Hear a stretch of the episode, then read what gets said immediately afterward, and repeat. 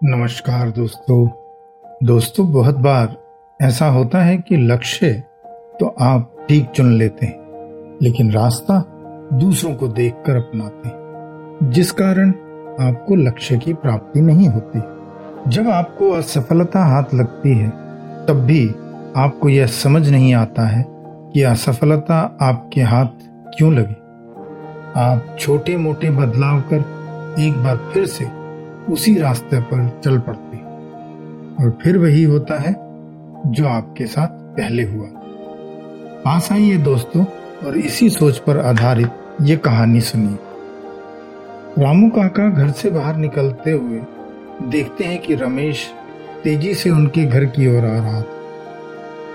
रमेश की नज़र जैसे ही रामू काका पर पड़ती है, वह लगभग भागते हुए रामू काका के पास पहुँच काका के पैर छूते हुए बोला, काका, आप कहीं बाहर जा रहे हैं?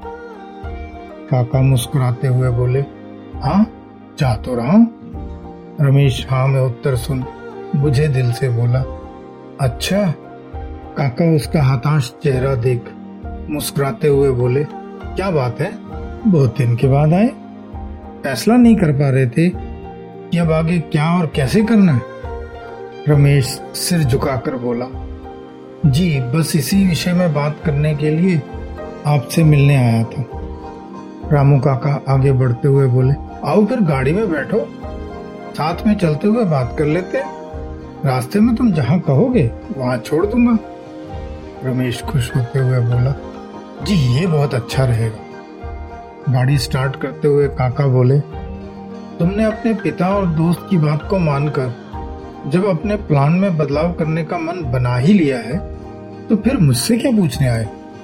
रमेश हैरान होते हुए बोला, आपको कैसे पता लगा कि मैंने उन दोनों के सुझाव मानकर अपने प्लान में बदलाव किया है?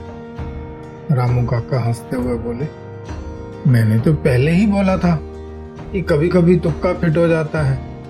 खैर, तुम ये सब छोड़ो और ये बताओ कि मुझसे क्या पूछने आए? रमेश सक पकाते हुए बोला काका, मैंने अपने माता पिता और दोस्त दोनों से बात की। मुझे जानकर हैरानी हुई कि वह लोग मुझे, मुझसे भी अच्छी तरह से जानते हैं। उनका कहना था कि मैं कॉम्पिटिटिव एग्ज़ाम की पढ़ाई पर बहुत ज़्यादा ध्यान दे रहा जिस कारण से पढ़ाई कम और स्ट्रेस ज़्यादा हो रहा है। मैं हर बार वही रास्ता चुन रहा हूँ जिस पर पहले चला था। मुझे कुछ बदलाव करना चाहिए।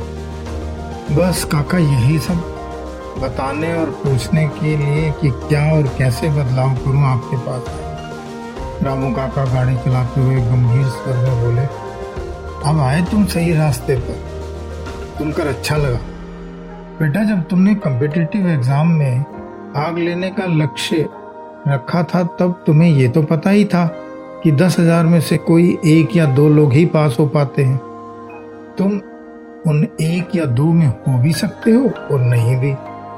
अब इस पासिंग परसेंटेज को देखते हुए मेरी राय में तुम्हें एक बैकअप प्लान भी साथ लेकर चलना चाहिए था। जैसे उससे किसी छोटी लेवल का एग्ज़ाम या क्वालिफिकेशन में साथ के साथ एडिशन यह तुम पहले भी कर सकते थे और अब भी कर सकते हो। पहले करते तो आज तुम पोस्ट ग्रेजुएट होते। खैर अब इस प्लान के साथ इसे जोड़ लो। बेटा साइकोलॉजी कहती है कि लंबी अवधि में पढ़ने की बजाय छोटी छोटी अवधि में पढ़ना लाभदायक होता है। हर दो से तीन घंटे बाद आधे या एक घंटे का अंतराल देना अच्छा रहता है। इससे दिमाग पर स्ट्रेस भी नहीं पड़ता और गैप से आदमी रिफ्रेश भी हो जाता है। पहले पढ़े लेसन के प्रश्न बनाकर कुछ गैप देकर उसे हल करो। जो भी रिज़ल्ट चाहते हो, जब तक वह नहीं आता, उस दिन उसी को बार बार करो। उस दिन डिज़ायर रिज़ल्ट मिलता है या नहीं? लेकिन अगले दिन नया लेसन या सब्जेक्ट ही लेना चाहिए। याद ना होने वाले लेसन को चार पाँच दिन के बाद दोबारा से शुरू करो। और इसके अलावा बॉडी और माइंड को रिफ्रेश करने के लिए रोज़ाना शारीरिक योग जैसे प्राणायाम और मेडिटेशन अवश्य करो और बेटा, पढ़ने के अलावा मनोरंजन का समय भी रखो।